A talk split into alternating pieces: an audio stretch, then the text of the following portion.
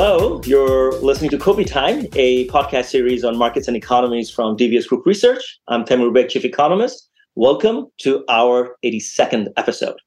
Today, I'll start on a personal note. My friend Asma Latif does policy advocacy work for SDG2. Now, you may wonder what that entails. Well, SDG2 is number two on the UN Sustainable Development Goals. Simply stated, it is zero hunger, end hunger, achieve food security, and improve nutrition, and promote sustainable agriculture. Well, easier said than done, as we have seen over the last year or so, that what was considered a uh, topic largely confined to very poor countries now is becoming a source of global concern both from a short and long-term perspective. So I've been asking my friend Asma that, you know, who should I talk to if I want to get a global sweep of, of this issue? Somebody who's comfortable talking about the science as well as the politics and economics of food insecurity. And he suggested today's guest. So I'm very pleased to have with us Carin Smaller. She is the executive director of the Shamba Center for Food and Climate. Carin was co-director and co-author of Ceres to 2030, a major initiative that we'll talk about in detail during the podcast. She is also the author of the Guide to Negotiating Investment Contracts for Farmland and Water, published by the International Institute for Sustainable Development, or IISD. And this guide sort of marks the first attempt at a model contract for developing countries to attract foreign investment for agriculture while reducing poverty and protecting the environment. And that's one issue that I want to pick Carin's brain, both the intersection or the intersection of climate change and food insecurity. Uh, Carin, in her past professional engagement, was the director of agriculture, trade, and investment at IISD, as well as director of the Trade Information Project at the Institute of Agriculture and Trade Policy, IATP. Carin Smaller, welcome to Kopi Time. Thank you. Thank you so much for having me. It's uh, great to have you. I want to start with the very latest on your side. You're the executive director of the Shamba Center for Food and Climate. What is the center's mission objective and what is your role in it? Thank you. So, um, our vision at the Shamba Center is quite simple but ambitious. It's a world without hunger, achieved sustainably, and through empowering poor producers, informal traders, and small businesses. How do we do this? We do this by basically influencing those with power to do more and to do it better. So we try to convince world leaders, business leaders, and philanthropists to act.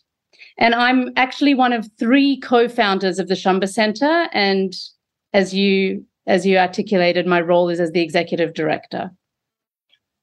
And when you say that you engage philanthropists and governments. Um, so give us a few ideas of you know how you want to pursue this, or I mean, I'm sure you've done this in your previous jobs as well. Uh, but just give us a sense of you know how does an advocate uh, running a center like this engage on a day-to-day basis?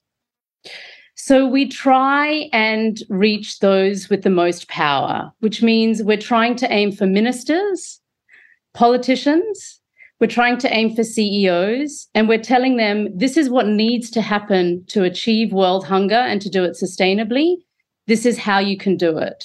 So I'm going to maybe tell you a bit about it later, but we have a great initiative called the Zero Hunger Private Sector Pledge, where we ask companies to make financial commitments to end hunger. And we have a menu of 10 high impact areas that have been defined by science through this Ceres 2030 project that you mentioned at the introduction. And we ask them to make investments in those 10 areas that are backed by the scientific evidence and in the 90 odd countries that we've identified are the highest priority countries to try and solve this issue of world hunger. Great. So yeah, we will talk in great detail about the science that's sort of trying to come up with solutions as well as diagnosing the problem and the issue of costing. And I've seen some of your uh, YouTube presentations, so I'm really excited to talk about that. But first, Carin, uh, the here and the now. Uh, let's talk about the state of food security, insecurity worldwide right now. How worried should we be about the rest of this year as well as 2023 with both respect to the price of food and availability of food? So unfortunately, we have to, we should be worried. We should be very worried.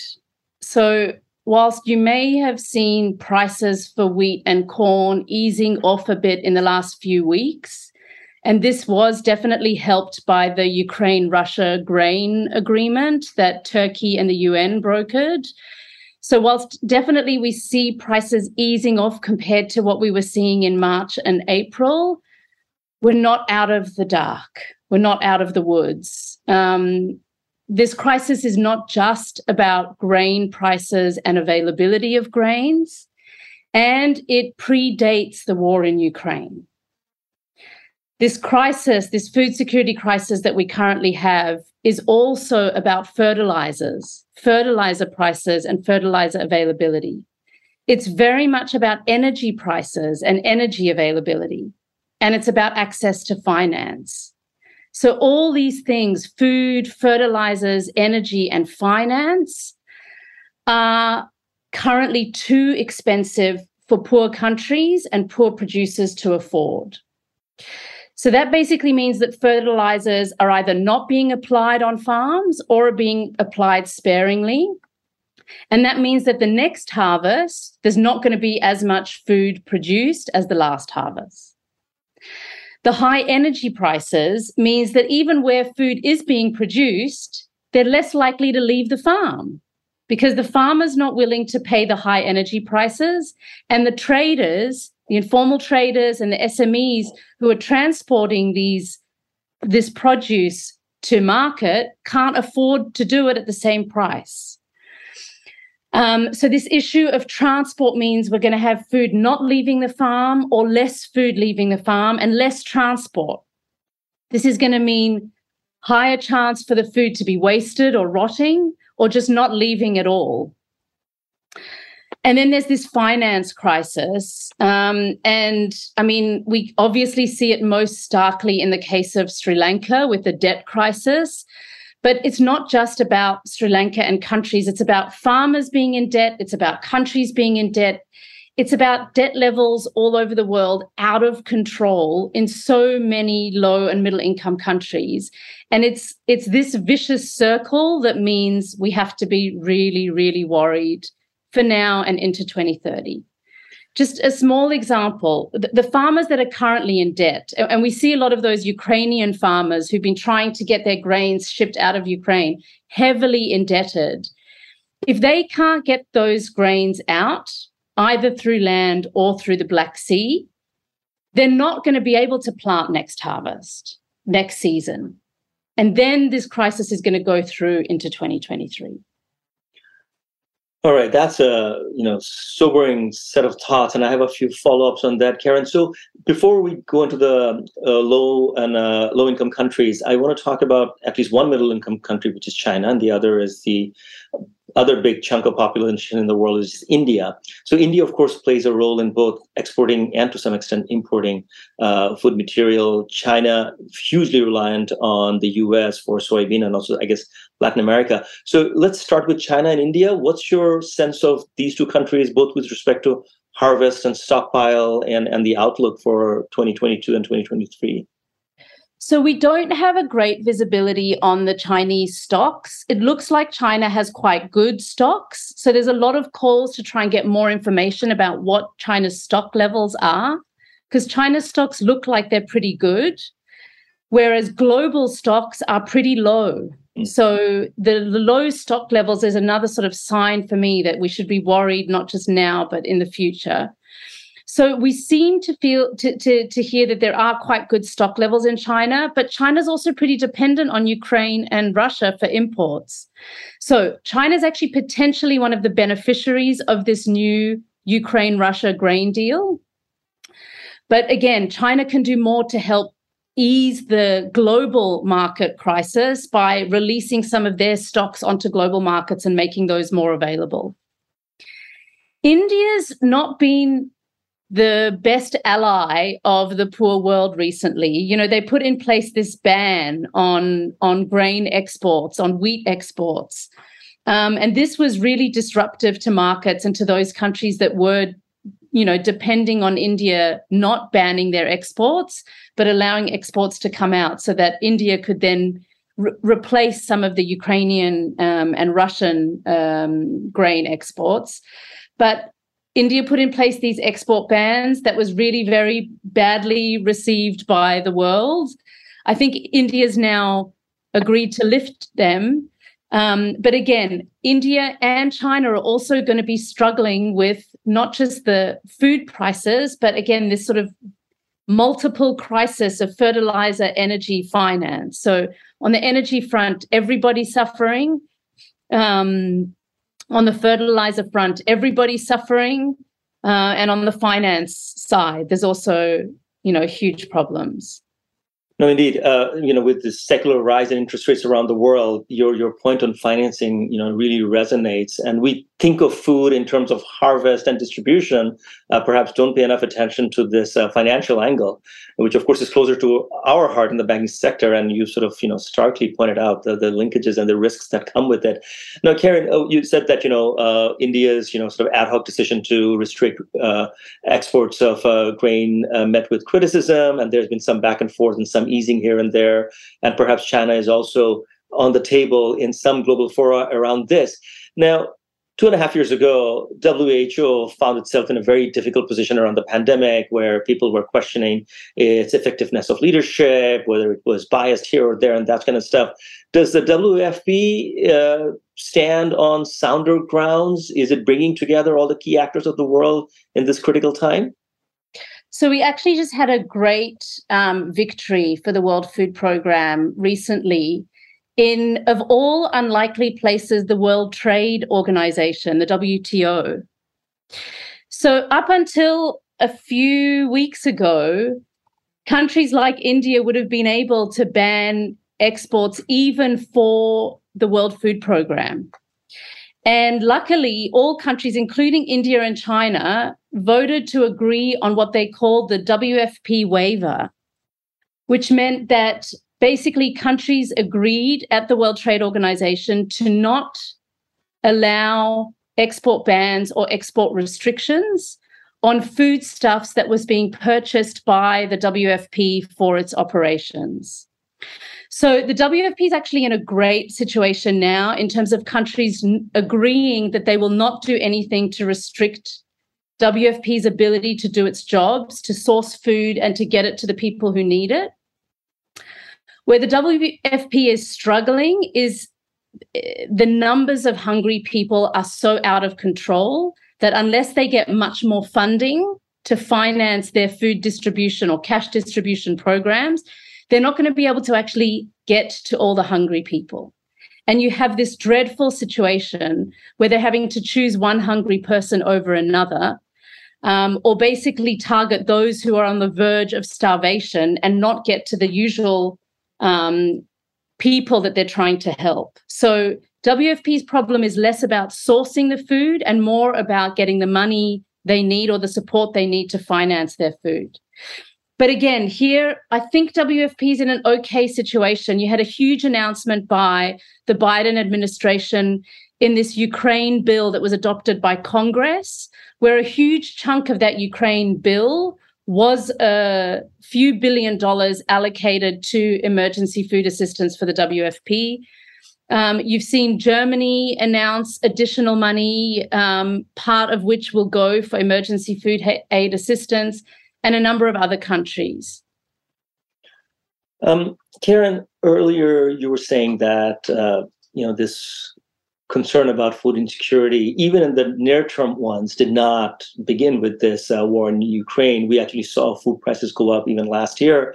And, and even before the pandemic, I mean, this was an issue. Otherwise, it would not be, you know, number two on UN sustainable goals. So I want to engage you about the sort of structural aspects of food insecurity. Uh, if I'm not mistaken, I mean, I think there are UN documents which show that through the 70s and 80s, even in the 90s, the worldwide, you know, hunger rate was going down. And then over the last decade or so, it's been going up again, which I find very troubling given that world is much more prosperous today than it was 10 or 20 years ago. So why are we becoming gradually more food insecure? And, uh, you know, walk us through the, you know, all these various structural drivers. So, indeed, um, as you rightly mentioned, this food insecurity situation predates both the COVID pandemic and the war in Ukraine. And as you said, I mean, we were seeing progress, uh, including in the 90s. I mean, we sort of had three decades of great progress where we saw hunger levels declining up until about a level of 8% of the global population. But for the past, and I think it's less than a decade, I think it's only about five or six years, we suddenly see this rise in food insecurity again after, after getting so close to wiping out hunger. Um, so, five or six years, we've seen it increase. The pandemic was by far the biggest setback to global food security, with more than 100 million people with an additional 100 million people going into hunger as a result of the pandemic. And now with Ukraine, a further, we don't know exactly how many, but 50 to 80 million more people again being pushed into hunger. Why is this happening? Um, so I think there are three main factors. The first is in the last five or six years, we have experienced more economic slowdowns. I mean, today we're talking about recessions as well, but many more economic slowdowns in the low and middle income countries for various reasons. In some cases, it's because of low commodity prices, low oil prices, low, low, low mineral prices. Um, in other cases, it's for other reasons. But we've seen these economic slowdowns, and they always put a negative dent into food security. The second, and the more, I think, more serious problem that's with us for the future are the climate shocks, droughts, floods, and cyclones. Climate change has now become one of the main drivers of food insecurity.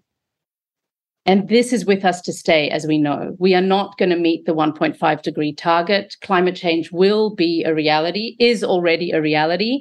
It is just going to get worse. And so these shocks are going to continue. And I mean, we've seen it already. You know, we're seeing it now the droughts, the floods undermining harvests. And then the third driver, which has always been a driver and always will be, and I think is probably the hardest one to eradicate in our lifetimes, is conflict. Whenever you see conflict, you see hunger rising. So for me, uh, there's these three factors that are really undermining food security. With the pandemic, the main problem was access, not availability. Access basically meaning there was a lot of food in the market, but people lost their incomes. So while those people sitting in the rich world got safety nets and got all support from their government. Those sitting in the poor world, their governments couldn't afford to help them. And so they lost their, with the lockdowns, they lost their jobs from one day to the next. No job, no income, no food. Um, that was really the shock of the COVID um, for so many people in low and middle income countries with you, the Ukraine issue, as we've discussed, there's an availability issue, there's an access issue, there's these disruptions to grain markets with the ports being stopped, with countries putting in export bans. There's low global stocks, but there's also the fertilizer and the energy issue.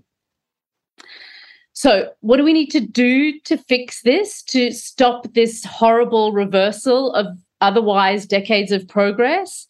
So, I think immediately people need cash to basically get them over the crisis, to be able to be able to afford food, um, healthcare, etc. So I think we need a massive global social safety net program.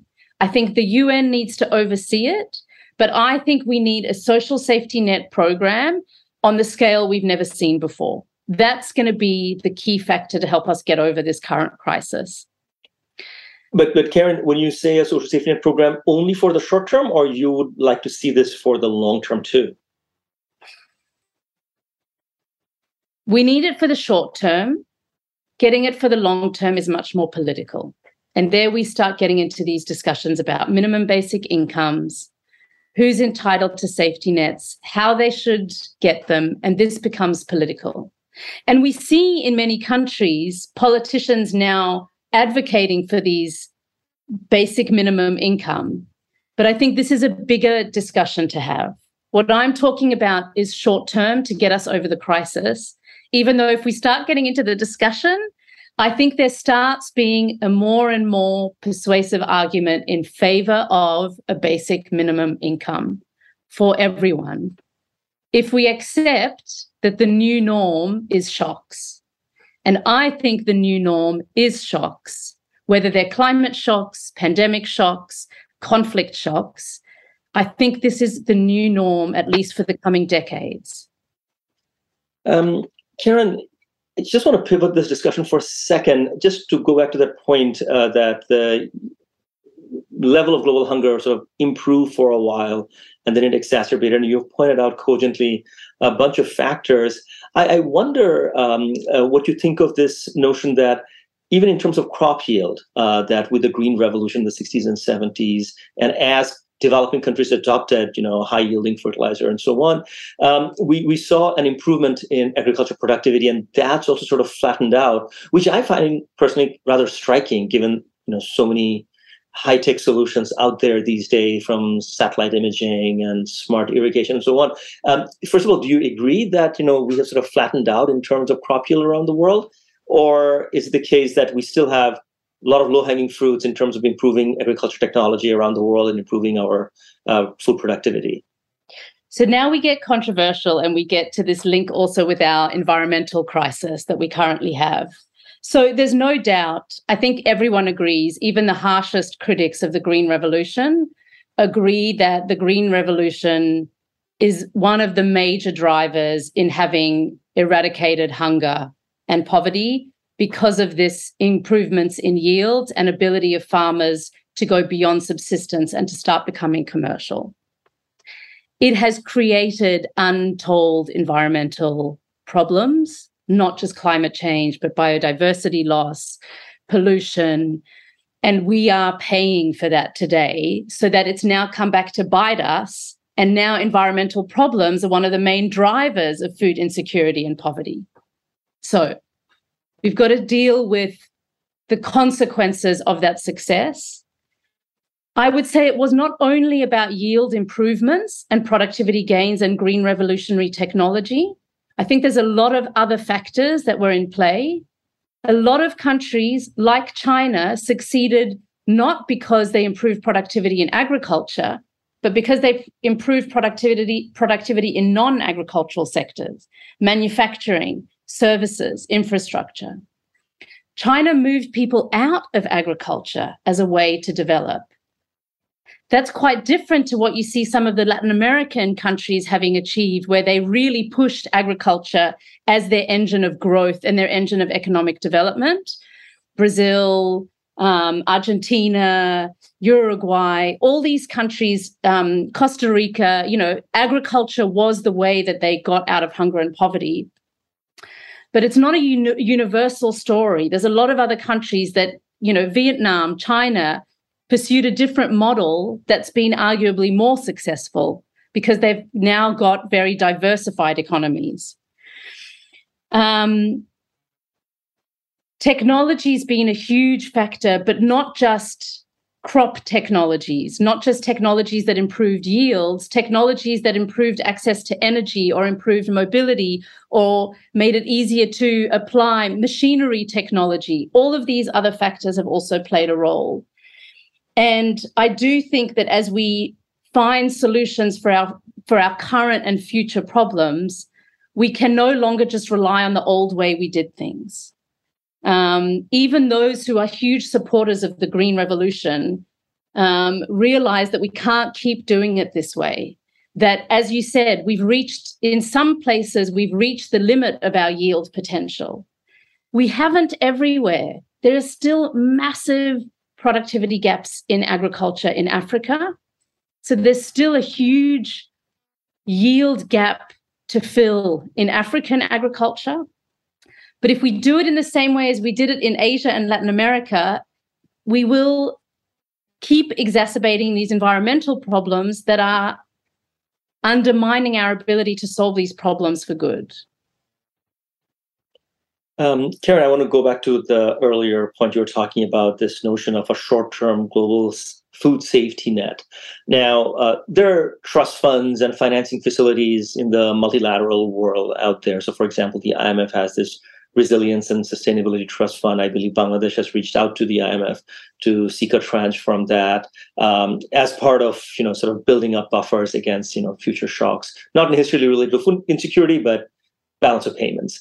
Now, I mean, I, I want to sort of, you know, segue into Ceres uh, 2030 in, in, in, a, in, a, sort of you know cumbersome manner. Um, because these sort of issues that you know how to fund uh, gaps in food security in the short term as well as set a basis for the longer term requires serious analysis serious costing exercise things that are very credible to as you were saying earlier not just the ministers that you engage with, but also extremely wealthy philanthropists who want to see convincing science-based numbers. So who's running these exercises? What are the you know costing estimates for the near and medium term? So walk us through Ceres 2030. Thank you. So Ceres 2030 was this three-year um, research effort.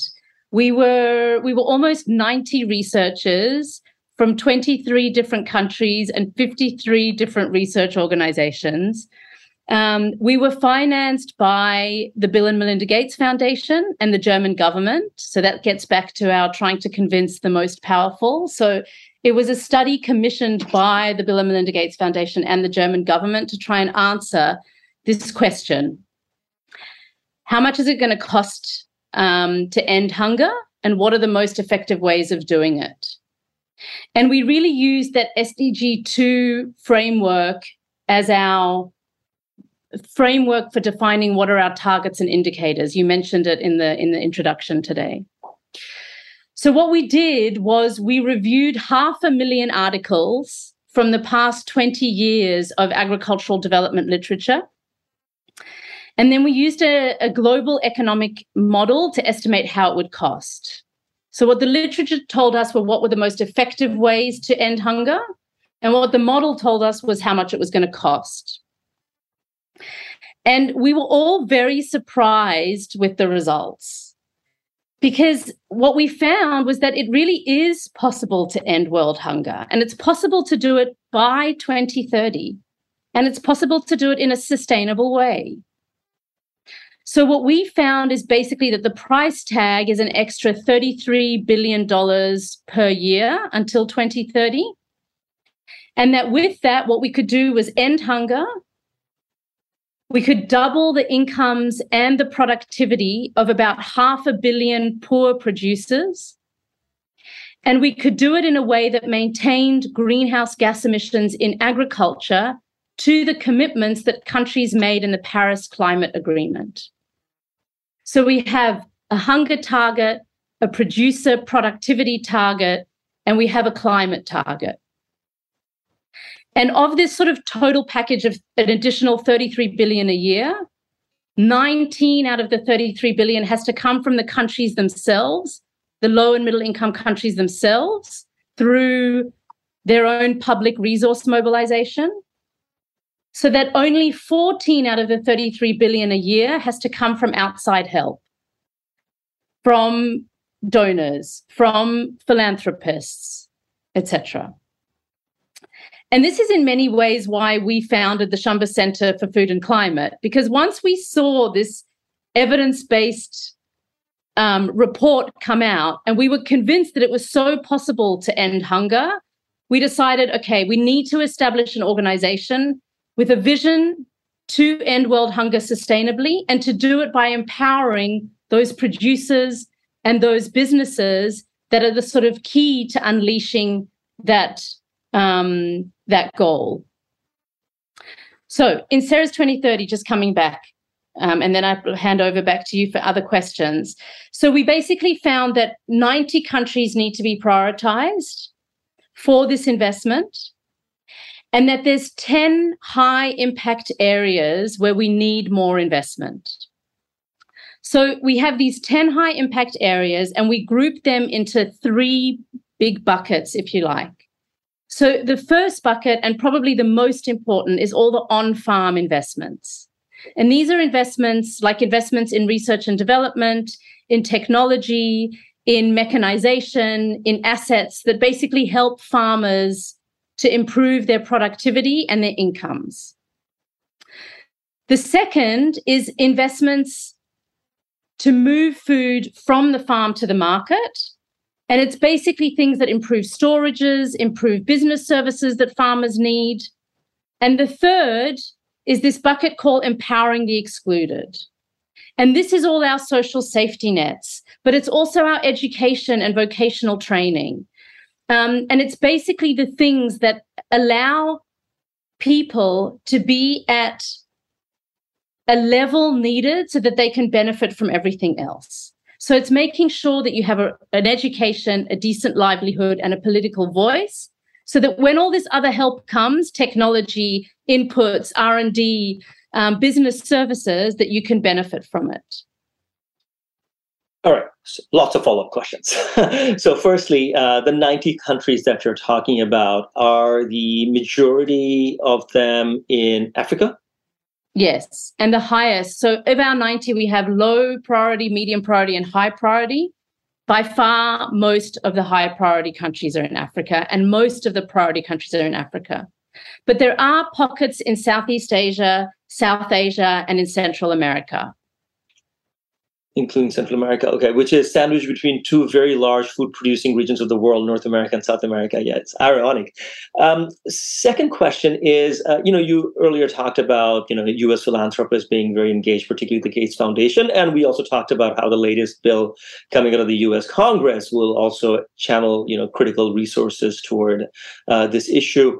But uh, what about European Union? What about the rest of Asia? What kind of leadership are we seeing, both in terms of commitment, commitment to finance at the public and private sector level, as well as actual action? I mean, I think probably where where Asia is going to be contributing the most is in all the infrastructure development. I mean, China leading the One Belt um, initiative, a huge infrastructure project. China financing a lot of the infrastructure development in Africa today and in South Asia. Um, I think China is going to be hugely important in the infrastructure. The way China provides its aid, though, can sometimes make countries more vulnerable. And we've seen this with a lot of these very attractive loans for infrastructure development. And then when the country can't pay it back, the Chinese government or the Chinese state owned enterprise that is responsible for it takes over these assets. And we see a number of ports, roads, and bridges where the country's been unable to repay the loan back, where China's gone in and over taken over, or the, the state-owned enterprises has gone and taken over these assets. Now, I think China could do more to make the countries that they're providing these loans to not as vulnerable um, to going into debt and being unable to repay those loans. But I think China, the Asia Development Bank, the the new um, Asian Infrastructure and Investment Bank are going to be a huge source of additional investment um, in the coming decades. Um, the European Union's the European Union and the European member states definitely have stepped up. We've seen France and Germany in particular add more resources. We've seen the European Commission add more resources. There is a lot of attention right now on Ukraine because it is the biggest threat to the European Union since World War II. Um, and so they are quite focused there, but there is additional money being made available. But we have, I mean, you have to acknowledge that we have seen leadership from the US in terms of additional support and additional resources, not just for Ukraine, but also globally, um, that we hadn't seen under the previous administration. Right. Uh, that is certainly a major departure. Uh, I want to talk a bit about Asia. Uh, so you again talked about private capital, uh, uh, you know, being channeled out of the U.S. Now, huge amount of wealth has been created in Asia in recent years. We have some of the richest men in the world, and they're mostly men uh, in in China and India. what kind of philanthropic capital are we seeing devoted toward this issue out of Asia? So uh, this is not something that I follow quite a lot. So I think I probably wouldn't be able to answer you. I mean, certainly at a global level, we're not seeing Asian philanthropists stepping up, but but I do, I mean, I do hear I do hear a lot about Asian philanthropy in Asia. But again, I think I'm probably not the best person to answer this question. You're being very diplomatic. I think there isn't a lot. I mean, if there was some chunky stuff, I think we would have seen in the news, uh. Carin. I think there is more work to be done there, and perhaps right. uh, you can, you know, lead that way in, uh, you know, encouraging, yeah. cajoling the, the the wealthy of Asia. Um, Carin, the issue about global policy coordination. So, is the WFP, and as you said earlier, that you know, with the aegis of WTO, that's where the uh, coordination is taking place, not at the Washington D.C. think tanks like the World Bank, IMF, uh, they're sort of supporting uh, as opposed to taking the lead. So the main, um, the main, and I think rightly so, the main group coordinating this effort is the UN's crisis group on. They call it the U.S. Crisis Group on Food, Finance, and can't remember the third. but oh, food, energy, and finance. Gotcha. Food, Makes energy, sense. and finance. Yes. Yeah. So there's so the UN's the main body coordinating this global response, but we've seen a multitude of other initiatives emerge, right? So we've seen an initiative sort of supporting this UN coordination mechanism um, from the G7 and the World Bank uh, with this global alliance for food security that was announced at the World Bank spring meetings last year. Um, and then followed by this big conference called Glo- uh, Uniting for Global Food Security, which was a gathering of foreign ministers, finance ministers, um, agriculture ministers, and environment ministers to try and unite, again, led by the G7, and then for me, the best news was the G7 summit that took place in Germany this year, where the G7 leaders announced an additional $4.5 billion this year to help respond to the global food security crisis. So I think there's been quite good leadership coming out of the G7. There's also been important leadership coming out of the G20 with the Indonesian government currently holding the, the presidency. And there, there was a major finance ministers meeting a few weeks ago um, on food security. I mean, seeing finance ministers gathering to address the global food security crisis is unheard of. Um, it just shows you how important this issue is and how important governments at all levels are taking this the leadership, the finance ministries.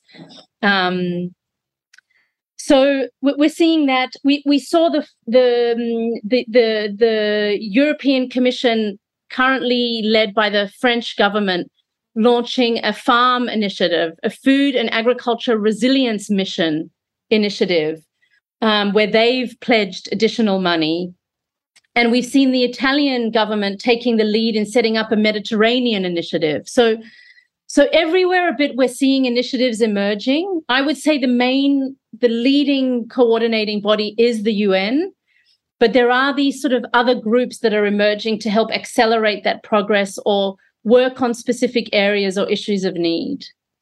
Okay. You know, we, we started this conversation in, with a rather dour and sobering reality. I'm, I'm glad that you're injecting a much needed dose of optimism and, constructive, uh, you know, uh, observations.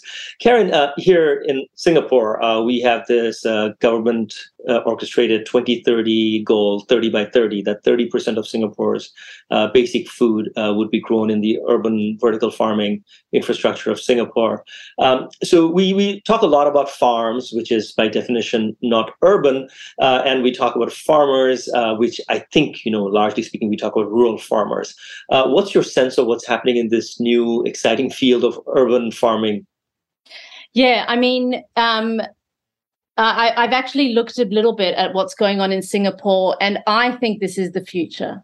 I think, given the current reality, I think our future food supplies are going to be grown in vertical farms. And as we see, like Singapore is taking the lead because there is no farmland in Singapore, is taking the lead in developing the technology.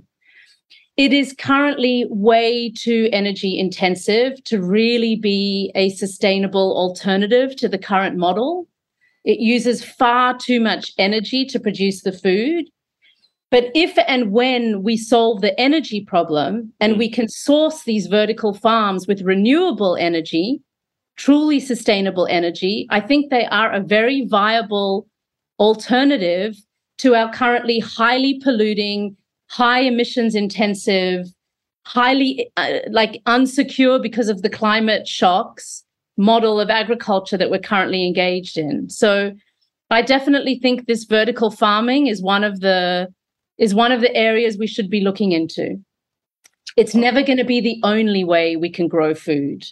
And so, whilst we pursue these vertical farms, we also need to pursue a whole lot of other ways of producing in a more environmentally friendly way. And I think one of the easy, two really easy things we can do. One is being much more efficient and effective at applying the inputs we apply. Let's be much more precise about where we apply fertilizer and where we apply pesticide. And let's apply it where it's needed rather than just across a whole farm or across thousands of hectares. So, everything that's happening in precision agriculture, Let's be more efficient at how we use water. Let's stop using flood irrigation and mm. rotational irrigation and let's massively input like drip irrigation.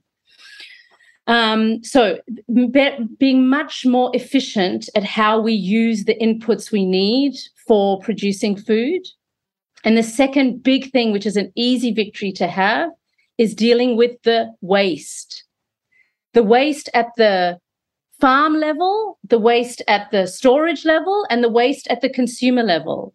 It's not just about the waste we do in our fridges where we throw out half our fridge because the food, you know, went, got expired. It's about all the waste that's happening along the value chain where we're losing a huge percentage. We don't exactly know how much. We think it's somewhere between a quarter and a third, but where we're wasting huge amounts of food because we don't have proper storage facilities, cold storage facilities, proper, um, um, yeah. Okay, I want to assure all the listeners that this was not a planted question. Carin, the reason I say it is because food waste related work is very close to DBS's heart, and we have launched a lot of campaigns about it. So people might think that you know I told you to talk about this, but this was completely unsolicited. This is totally from our own brain. Um, Carin, uh, it's great to hear that because seriously, this is our lowest hanging fruit. Indeed, absolutely, and then you know, I mean, it's so visible, so visible the the waste part. Um, so, uh, Carin, uh, this has been very illuminating. I really thank you for this. I want to sort of conclude the conversation with you sort of flagging the biggest risk and perhaps on the positive side, you know, biggest opportunity for the remainder of the decade. Like when you did your Ceres 2030, we still didn't have this cloud of the war over us. Have those estimates become more challenging? Uh, are you actually more hopeful because the crisis has galvanized, like you said, the finance ministers, which was not necessarily the case in the past. So, where do we stand in this juncture of things looking a bit dodgy, but at the same time, we are hearing the clarion call of action?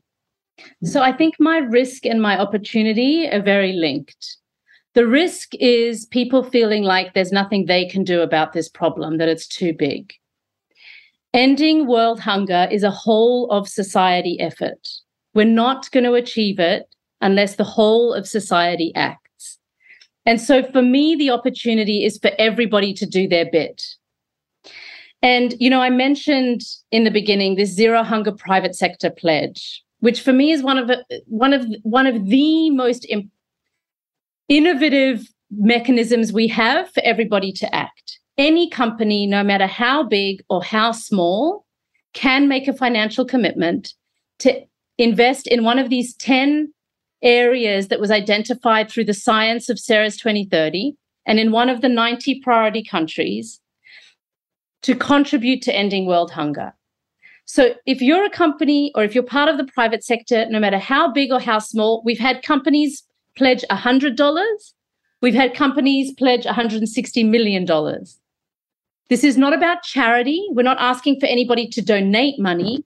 We're asking companies to say, we will invest in areas that will contribute to food security. And you don't even have to be a food business. You can be an airline, you can be a tech company. Do something that helps the food system get better at ending world hunger. So, anybody who's listening who's a part of a company, get your company to pledge. If you're a government, provide more money to these 10 areas. We've, we've, you know, there's alongside the Zero Hunger Private Sector Pledge, there's a huge coalition that was launched called the Zero Hunger Coalition that allows governments, international organizations, companies, civil society, farmers' organizations all to act, to make commitments and to act. And I think that the risk is this not happening because people feel like the problem's too big or it's not theirs. And the opportunity is for everybody to get together and to make these very concrete, practical commitments to act to try and achieve this goal by 2030. Well, we sort of, you know, not only just keep our fingers crossed, but to your point that, you know, action and, and practical are, are absolutely key. Uh, Carin Smaller, thank you so much for your time and insights. Thank you so much. It's been great talking to you today. Pleasure. Uh, thanks to our listeners as well. Kopi Time was produced by Ken Delbridge from Splice Studios. Daisy Sharma and Violet Lee provided additional production assistance. Kopi Time is for information only and does not present any trade recommendations. All 82 episodes of the podcast are available on YouTube, as well as on all major podcast platforms, including Apple, Google, and Spotify. As for our research publications, webinars, and live streams, you can find them all by Googling DBS Research Library. Have a great day.